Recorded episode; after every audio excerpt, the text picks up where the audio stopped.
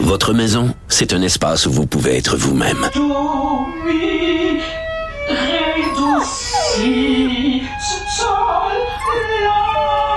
Elle mérite d'être bien protégée et vous méritez d'être bien accompagné. Trouvez la protection la mieux adaptée à votre maison avec Desjardins Assurance et obtenez une soumission en quelques clics sur desjardins.com. Ben oui, on le sait. Martineau, ça n'a pas de bon sens comme il est bon. Vous écoutez Martineau. Cube Radio. Alors, tous les jours, je discute avec mon ami Claude Villeneuve, chroniqueur au Journal de Montréal, Journal de Québec. Et Claude, te tiqué sur la même affaire que moi. Hier, les questions euh, concernant la ventilation, d'ailleurs, excellente euh, question de, de Gabriel Nadeau-Dubois, qui était très, très bon hier, très solide, comme Pascal Bérubé. Et puis, écoute, il y a eu un cafouillage là, concernant la ventilation. Euh, écoute, euh, Richard, d'abord, je peux pas m'empêcher de souligner là, que euh, hier, on a vu à quoi ça sert un Parlement. Hein? Hmm. Euh, tu sais, euh, aux élections, du temps, ouais, mais là, si je vote pas pour un député au pouvoir, dans ma, ma- ma circonscription, on sera pas avantagé, ça donne rien, hein, c'est c'est un petit parti. Hier, là, les bonnes questions sont venues des deux tiers partis du Parti québécois puis de Québec solidaire qui avaient chacun 13 minutes sur un exercice de trois heures pour questionner euh, le directeur de la santé publique. Puis c'est eux qui ont fait sortir les plus gros lapins, euh, c'est-à-dire à commencer par Gabriel Nadeau-Dubois sur la question de la ventilation, Excellent. ou ou euh, Horacio Arruda, Richard Massé, là, son, euh, son prédécesseur comme directeur de la santé publique et actuellement conseiller scientifique, euh, on avait tout simplement pas de réponse à donner. Là. Il, se- il se renvoyait, il se passait à pas l'un l'autre, se renvoyait à la balle.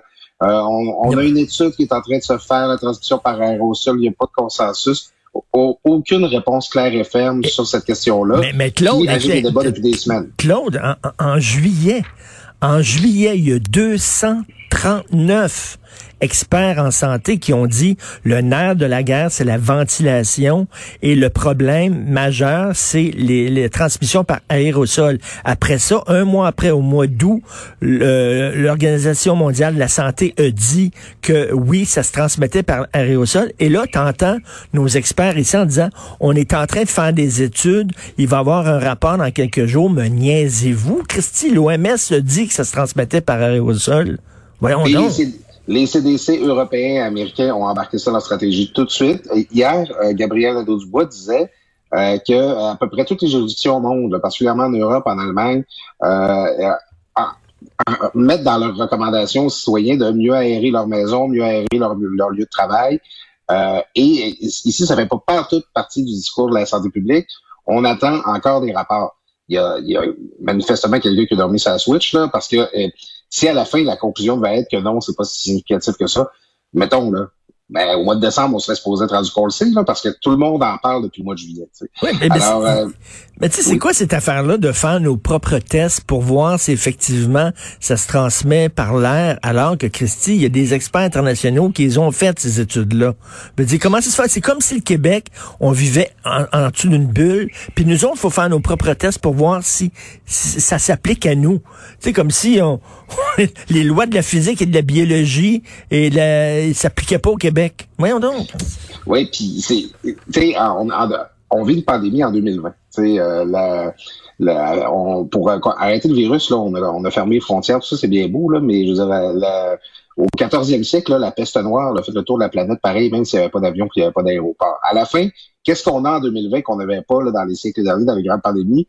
C'est la capacité de s'informer, de partager de l'information à l'échelle mondiale. Ce partage d'informations-là, vous direz qu'au Québec, on a décidé qu'on pouvait battre la pandémie sans s'en servir, sans regarder ce qui se fait ailleurs, oui. sans Ben euh, oui. euh, étudier les conclusions qui sont faites par l'OMS, par les autres CD, les CDC des, des autres grandes puissances. Et euh, Santé Canada a dormi sa switch aussi sur- concernant la ventilation, faut pas se le cacher, mais même aujourd'hui, Santé Canada euh, euh, a désormais des directives qui portent sur la question de la transmission par aérosol. Et au Québec, on est encore en train de faire des études.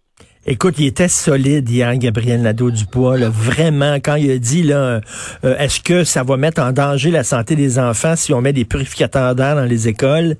Et euh, l'autre a dit non. Euh, M. Arruda a dit non, M. Ma- Massé a dit non, puis il a dit, ben, vous devriez le dire à votre ministre de l'Éducation. Aïe, aïe! Parce que présentement, dans le réseau privé, puis dans les écoles euh, anglophones, on utilise des purificateurs d'air dans les classes.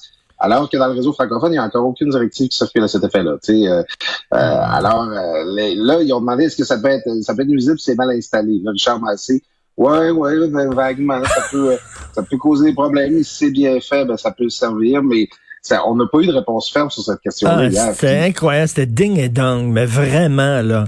C'était Cheech and Chong, ça avait aucun mot du bon sens. Et écoute, tu, peux tu peux t'imaginer la, colère des, des restaurateurs aujourd'hui? Ah, écoute, ça va être ça, ça va être la grosse histoire aujourd'hui. Tu peux t'attendre à ce que les, les restaurateurs réagissent. Là, déjà, les, ça, il fait une espèce de campagne sur les réseaux sociaux. Servez plus les députés de la CAQ s'ils viennent à, vos restaurants chercher du steak C'est peut-être un bon, bon chose un petit peu. Euh, Enfantin, euh, Une espèce de, forme de stracisme social. Euh, mais euh, effectivement, eux, ils s'estiment être les, les, les, grands perdants de la pandémie. Euh, de, depuis le début, les boucs émissaires, en quelque sorte, avec les salles de sport, les gyms, qui ont l'impression qu'on n'a pas eu de cas de transmission qui ont été recensés, puis on est quand même pénalisé pour tout ça. Puis là, imagine, hier, ils apprennent par la bouche du directeur de la santé publique que c'est pas la santé publique qui recommande les fermer, c'est le gouvernement qui l'a fait pour des raisons politiques. C'est incroyable, incroyable. C'est une très grosse histoire parce que c'est euh, une des grosses affaires de la pandémie et euh, toutes les décisions de François Legault sont toujours motivées dans son discours par les recommandations de la santé publique. Alors là, c'est un peu particulier hier. On dirait que Horacio Arruda, c'est un peu euh, désolidariser du gouvernement. C'est comme si c'était distancié un peu. Et, euh, et puis il a, dit ça, il a répondu ça à une question ouverte de Pascal Bérubé. Pascal Bérubé, il n'a pas demandé avez-vous recommandé de fermer le restaurant? Il a dit donnez-nous un exemple de fois où le gouvernement n'a pas suivi vos recommandations. Mais tu as raison, Claude. Et tu sais, il y a à quelques reprises ces derniers jours, euh, M. Legault a donné des jambettes à Arruda. On, on aurait dit qu'Arruda se vengeait hier. Ben c'est ça. C'est, on n'est pas dans le cerveau de, ratio, là. On va pas essayer de faire des affaires qu'il n'a pas dit, mais c'est ça. Questionnant à savoir une fois où le gouvernement n'a pas suivi une recommandation, il n'a pas choisi de nommer une fois où il aurait recommandé une mesure plus radicale ou plus sévère que celle que le gouvernement a appliquée puis qu'il n'a pas suivi. Il a choisi de nommer une fois où le gouvernement a été plus sévère que lui ne l'aurait été lui-même. Ouais. Il, y a, il, a, vraiment, en, en, bon français, il a soigné à POC dans le fond de la zone de Legault. C'est, euh, ah oui, ah non, non, complètement. Là. Il a dit, tiens, mon, mon, mon, Legault, toi. Et, écoute, moi, je trouve ça honteux hier, euh, les questions, entre guillemets, là, les interventions de, de, de, des parlementaires de la CAQ, là, entre autres Mme Guillemette, de, euh, députée de Robertval pour la CAQ, qui parlait là, pour rien dire. Elle avait l'air à même pas comprendre les questions qu'elle demandait là. Et euh, c'est des gros des gros softballs sur euh, sur le, le, le, bâton de baseball d'Aruda là. Ils nous ont fait perdre notre temps les, les caquistes hier. Euh, la question, c'est à peu près, pensez-vous que la pandémie est la faute de Guetta Barrette et si oui, pourquoi? c'est à peu près ça, les questions que de la demandé à, à, à, hier parce qu'on essayait de faire dire que les coupures euh, passé des libéraux avaient pu mettre à mal la, mission de la santé publique. Euh, ça, c'est, cet exercice-là, commission parlementaire, est utile quand c'est les députés des oppositions qui peuvent poser des questions. Malheureusement, comme le gouvernement est majoritaire à l'Assemblée nationale, c'est lui qui contrôle la majeure partie du temps de parole. Alors, on se retrouve avec des députés qui appartiennent au parti gouvernemental à poser des questions des, des euh, à des représentants du gouvernement. En fait, bon, ben oui. Horacio fait pas partie du gouvernement, mais il travaille manifestement pour lui. Alors, euh, c'est, c'est, la partie utile de l'exercice hier, c'était quand les députés des partis qui ont obtenu le moins de votes à l'Assemblée nationale étaient en mesure de poser des questions. Puis c'est là qu'on a appris des choses. C'est manifestement un exercice qu'il faut réformer parce que c'est du beau parlementarisme. Quand il y a des hmm. députés comme Gabriel Dubois, comme euh, Pascal Burvé, comme Dominique Anglade et Marie Montpetit aussi, qui se sont ils ont été très sérieux. Ils sont, ils en ont pas fait un spectacle d'esbrouf puis de, puis une fois d'empoigne. Ils ont travaillé sérieusement. Ils ont posé des questions qui avaient du bon sens puis qui nous ont littéralement vraiment permis d'apprendre des choses. Ben, tu sais, il y a des questions entre autres sur euh, comment ça se fait que ça a pris autant de temps de, d'allumer de, pour les asymptomatiques. Sais, on savait à partir de janvier que tu pouvais avoir le virus et euh, pas présenter de symptômes. Puis on a commencé à tester euh, les, les travailleurs de CHSLD seulement en avril. C'est une des premières questions qui a été posée par Dominique Andelade je crois. Sacrée bonne question. Oui, tout à fait. Et euh, de même, euh, pourquoi ça a pris autant de temps avant qu'on se réveille qu'il fallait commander plus de matériel de protection pour le personnel? Pourquoi on ne l'a pas fait de façon préventive? En Ratio Arruda, hier, vous a dit, ah, moi, dès janvier, je fais en préalerte. Euh, on n'a pas su, en tout cas, qu'est-ce que qu'est-ce qu'on se faisait quand on était en, pré-alerte, là, parce que manifestement, à, partir du moment où on était en pré-alerte, il s'est absolument rien passé. Ben oui, puis tu sais, quand elle a demandé, là, quand, moi, moi j'en reviens pas, pour moi, c'est la grosse nouvelle d'hier, quand elle a demandé, euh, euh, lorsqu'on a appris là, que c'était une pandémie puis que ça s'en venait, est-ce que vous vous êtes assuré qu'on avait suffisamment de stock de protection pour les travailleurs de la santé? Et dit, je m'en souviens plus. Ça commence, je m'en souviens plus. Puis c'est là que le, fait de ne pas avoir d'avis écrit, de ne pas avoir de traces là, des, des, des, délibérations, ben, ça fait en sorte que je, je, me mets à la place de Rassurant Arruda, je, je perdrais le fil moi aussi là, de mes mm-hmm. décisions puis de toutes les recommandations que j'ai faites, mais c'est pour ça que c'est important de garder des traces, c'est pour ça que c'est c'est important d'être capable de, de, de, remonter dans les processus pour savoir ce qui s'est passé. Puis ça, on l'a pas fait. Et, tu veux me parler, puis je suis très content qu'on en parle, de Marie-Pierre Morin qui va revenir, elle va être de, elle va faire partie de la deuxième saison de La Faille. Donc, euh, elle est plus en pénitence dans le coin, là. ben, je, je t'en parle, j'ai, euh, pas encore vu la réaction sur les réseaux sociaux, là, sur une manchette là, que j'ai vue hier, Marie-Pierre Morin qui faisait une pause professionnelle depuis le mois de juillet, euh, suivant des, des allégations qu'elle a admises, des comportements inappropriés qu'elle aurait eu à l'endroit de sa euh, puis là, ben, tout le monde, là, c'est comme la spéculation depuis ce moment-là. Là. Ah, Marie-Pierre Morin, est-ce qu'elle est finie? Est-ce qu'elle va revenir? Moi, j'ai toujours pensé qu'elle est trop populaire auprès du public pour simplement disparaître. Puis là, ben, c'est ça. C'est TVA qui euh, la ramène là, dans la deuxième saison de, la, de, la, série La Fête, une excellente série là, qui est des beaux paysages d'hiver au ben Québec. Là, puis où Marie-Pierre Morin avait à faire une, performance qui avait été saluée par, par tout le monde qui avait suivi cette série-là. Euh, moi, je, je pense que c'est une bonne chose là, que, qu'on, que Marie-Pierre Morin ait l'occasion de se réhabiliter. En ben ce sens que, tu sais, bon, qu'elle ait mal agi ou pas, elle, bon, elle, elle a admis des comportements qu'elle juge elle-même inappropriés, elle a voulu prendre une, une pause, euh, réfléchir à tout ça, mais tu sais, à la fin, euh, euh, elle a rien fait pour mériter la prison, Marie-Pierre ben, Morin. Là, ben non.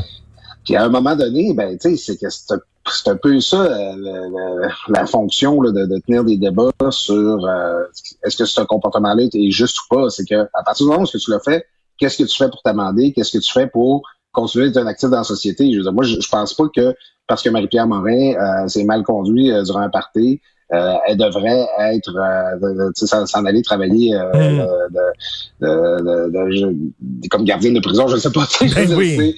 elle, elle, a le droit de, de, mener sa vie aussi. Puis c'est parce que c'est quoi la, la ça serait quoi la sentence appropriée là, pour euh, s'être mal comporté comme ça? Non, ben, je, m'excuse, mais la, la, sentence là, populaire a été beaucoup trop grave par rapport à beaucoup trop euh, surdimensionnée par rapport à la faute commise.